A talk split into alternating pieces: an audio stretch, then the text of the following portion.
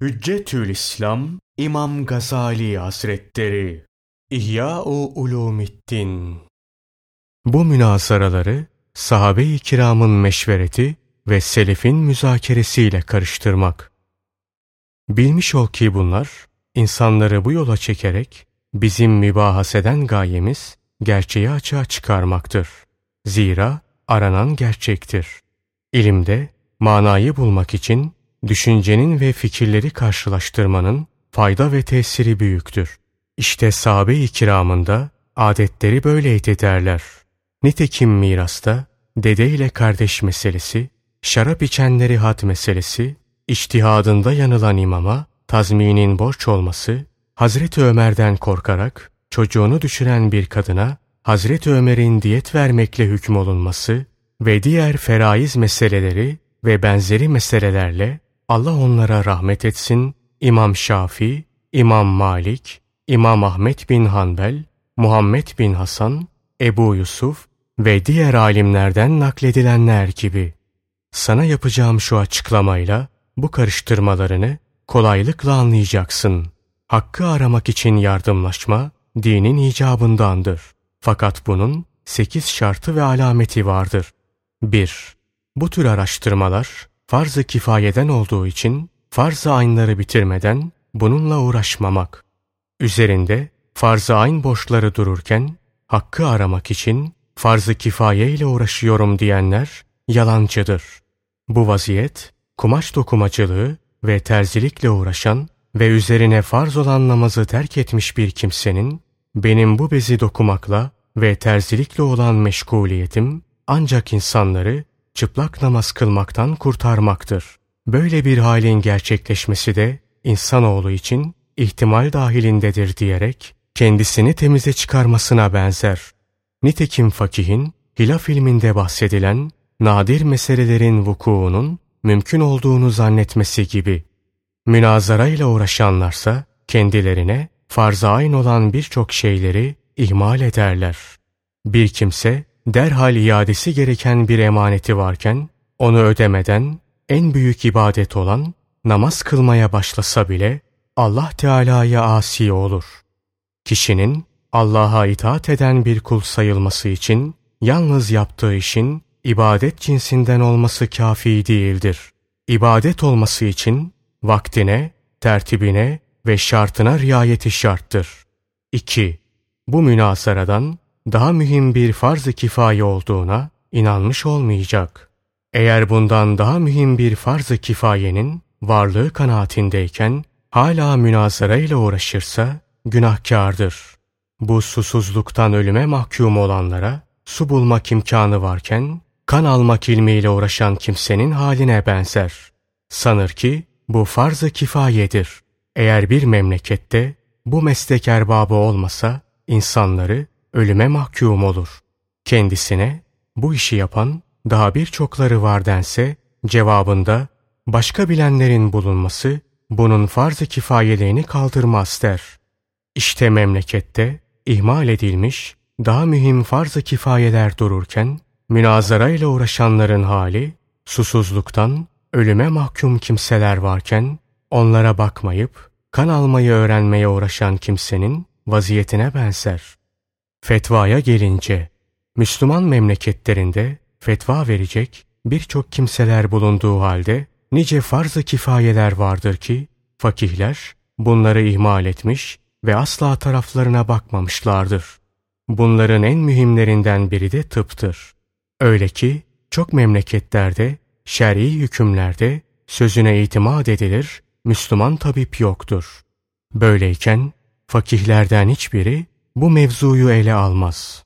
Yine bunun gibi emri maruf, nehy-i münker, farz-ı kifayedenken münazara eden kimsenin meclisinde erkeklere giyilmesi yasak olan ipek elbiseyi giyen ve benzeri yanlış hareketlerde bulunanlar varken bunlara aldırış etmez de vukuu çok ender olan olsa bile onu bilecek daha nice kimseler bulunan bu gibi farz-ı kifayelerle Allah Teala'ya yaklaşacağını zanneder.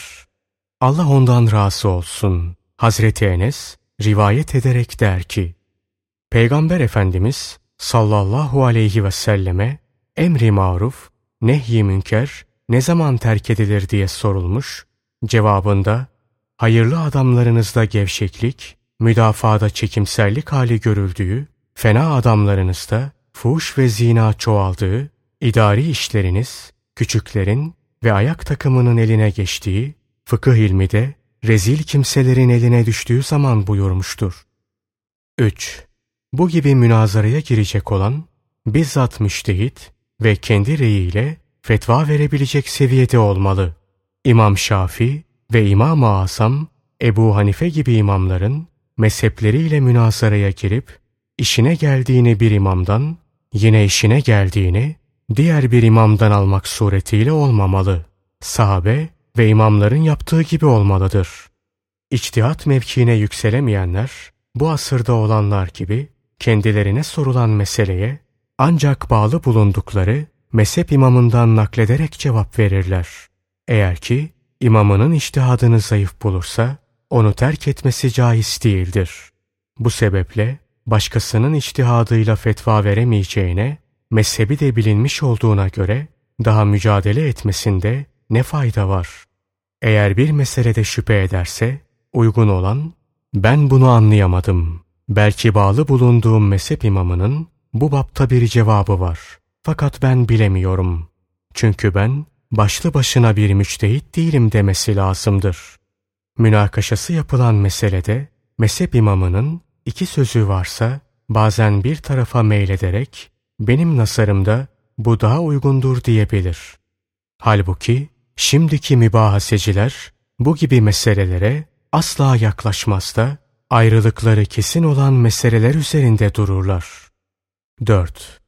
Gerçekleşmiş veya yakında gerçekleşmesi muhtemel olan meseleler münakaşa edilmelidir.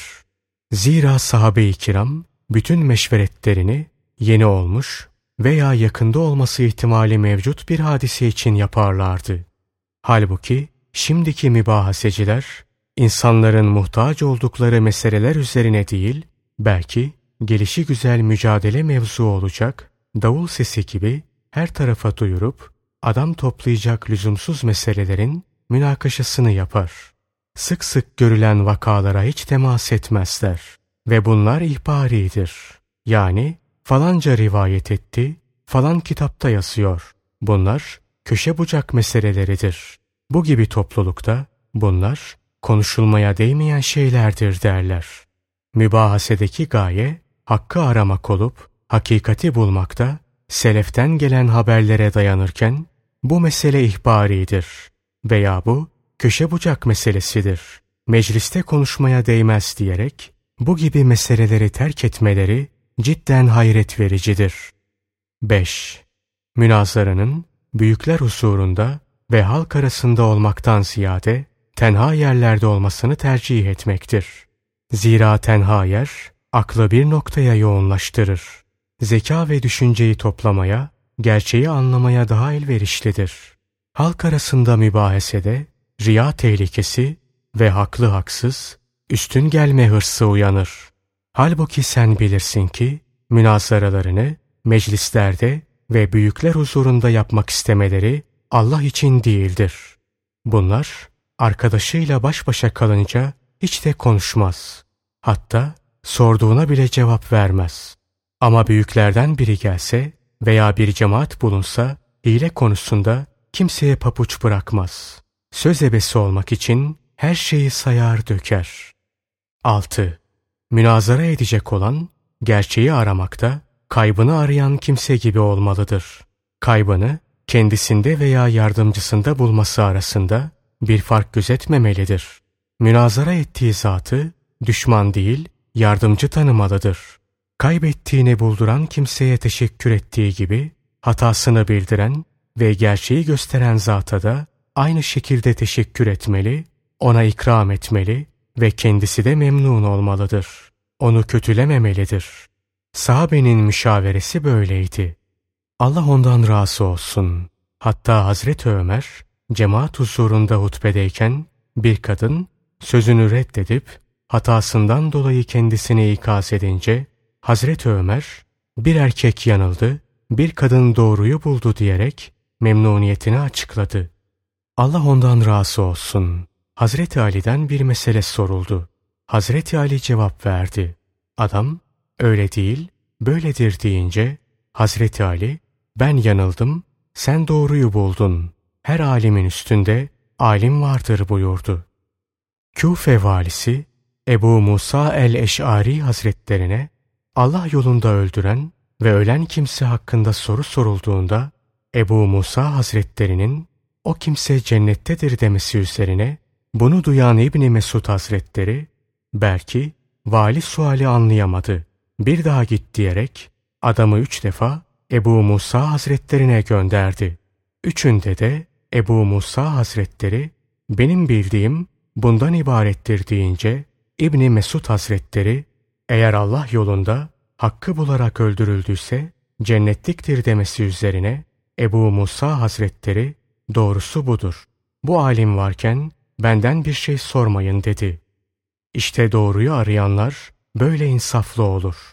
Eğer bu meseleyi şimdiki bayağı bir fakihe anlatsa, İbn Mesud hazretlerinin sözünü kabul etmez ve hemen itiraz ederek, İbn Mesud'un eğer hakkı bularak öldürüldüyse sözünü reddeder ve buna lüzum yok, çünkü bu herkesin bildiği bir şeydir derdi.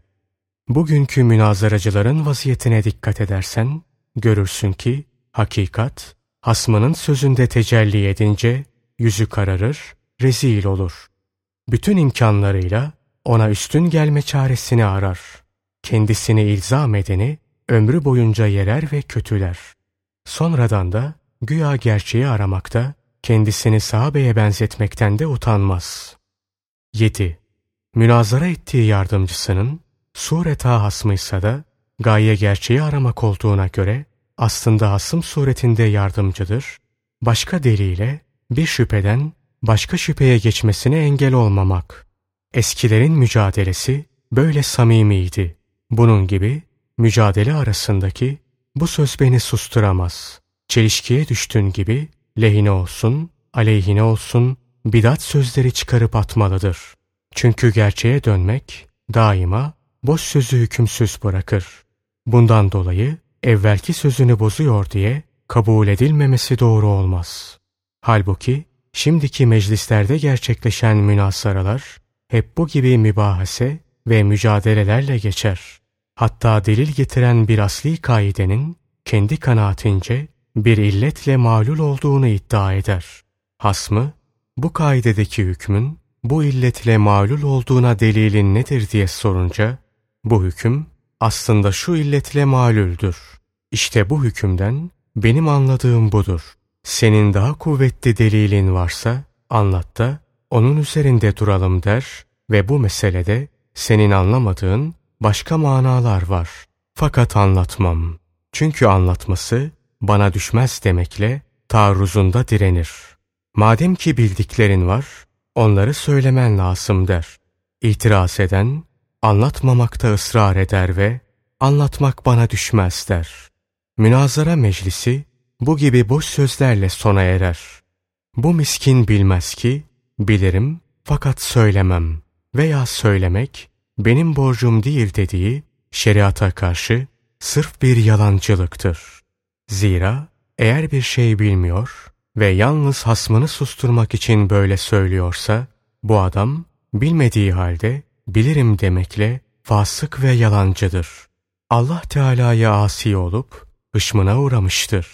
Eğer gerçekten biliyorsa, şer'i bir hükmü gizlemesi bakımından yine fasıktır. Halbuki öğrenmek için din kardeşi kendisinden soruyor. Vereceği cevap doğru ve sağlamsa onu hemen kabul edecek, zayıfsa zayıflık cihetlerini anlatacak ve din kardeşini cehalet karanlığından ilim aydınlığına ulaştıracak. Sorulduktan sonra dini bir meseleyi bildirmenin vacip olduğunda ihtilaf yoktur. Onun bunu söylemek benim borcum değil demesi lafla güreş tutmakta olduğunu ve hile yolunda kendi arzu ve isteğiyle icat ettiği cedel şeriatında lazım değil demek istediğini gösterir. Yoksa şeriat-ı Muhammediye'ye göre bildiğini bildirmesi lazımdır. Söylememekle ya yalancı veya fasık mevkiine düşer. Sahabenin müşaveresiyle selefin fetva işlerini birbirlerine havale etmelerine bak. Onlarda buna benzeyen bir şey var mı? Onlarda bir delilden diğer delile, kıyastan hadise, haberden ayete geçmek isteyene hiç müdahale edilmiş midir?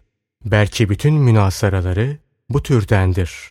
Çünkü gerçeği aramakta olan onlar, hatırlarına gelen her şeyi olduğu gibi söyler ve onun muhakemesini yaparlardı. sekiz. Münazarayı kendinden istifade edilmesi umulan alimlerle yapmalıdır. Halbuki bugünün münazaracıları gerçeğin, hasmının sözünde tecelli etmesi korkusuyla daima kendilerinden küçükleriyle münakaşa eder ve boş şeyleri onlara yutturmak isterler. İlimde otorite sahibi olanlarla ve faziletli kimselerle mübahaseden kaçınırlar. Münazara için şu sekiz şarttan başka daha nice ve ince şartlar varsa da bu sekiz şart Allah için münakaşa edenle başka bir gaye uğrunda münazara edenleri sana tanıtmak için kâfidir. Kısaca bilmiş ol ki en büyük düşmanı olup daima kendisini helake götürdüğü ve kalbini istila ettiği halde şeytanla mücadeleyi terk edip müştehidin isabet ettiği veya isabet edenle ecirde ortak olduğu meselelerde münazaraya dalan bir kimse, şeytanların eğlencesi ve ihlas ehli için bir ibret levhası olur. Aşağıda sayacağımız afetlerin karanlıklarına daldığı için şeytan da sevinmiş olur. Allah Celle Celaluhu'dan yardım ve hidayet dileriz.